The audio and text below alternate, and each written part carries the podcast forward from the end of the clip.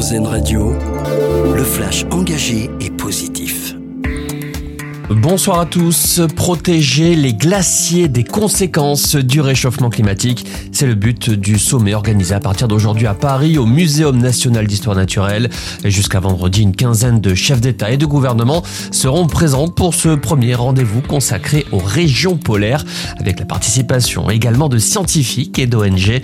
Un rendez-vous clé alors qu'à la fin du mois commencera la COP 28 à Dubaï.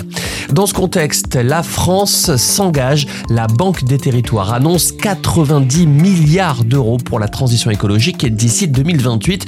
Dans le détail, ces fonds seront destinés au logement social à hauteur de 56 milliards d'euros. Et puis, près de 17 milliards permettront d'accélérer la réhabilitation du parc public de logement. Au total, 16 mesures phares seront axées sur l'environnement et la cohésion sociale. Rendre la vue aux aveugles, c'est le nouveau pari d'Elon Musk. Le milliardaire annonce dans un tweet que son entreprise Neuralink travaille sur une puce de vision.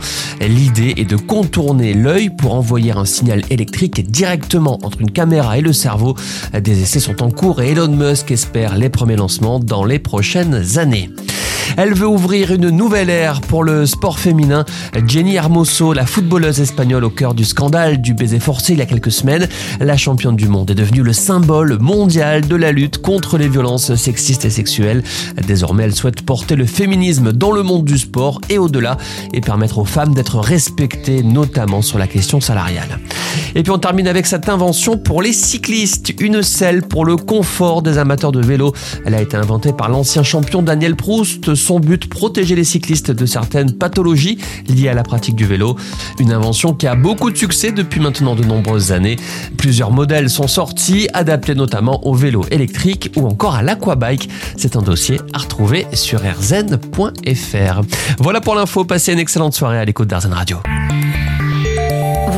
D'écouter le flash engagé et positif d'Airzen Radio. Une autre façon de voir la vie.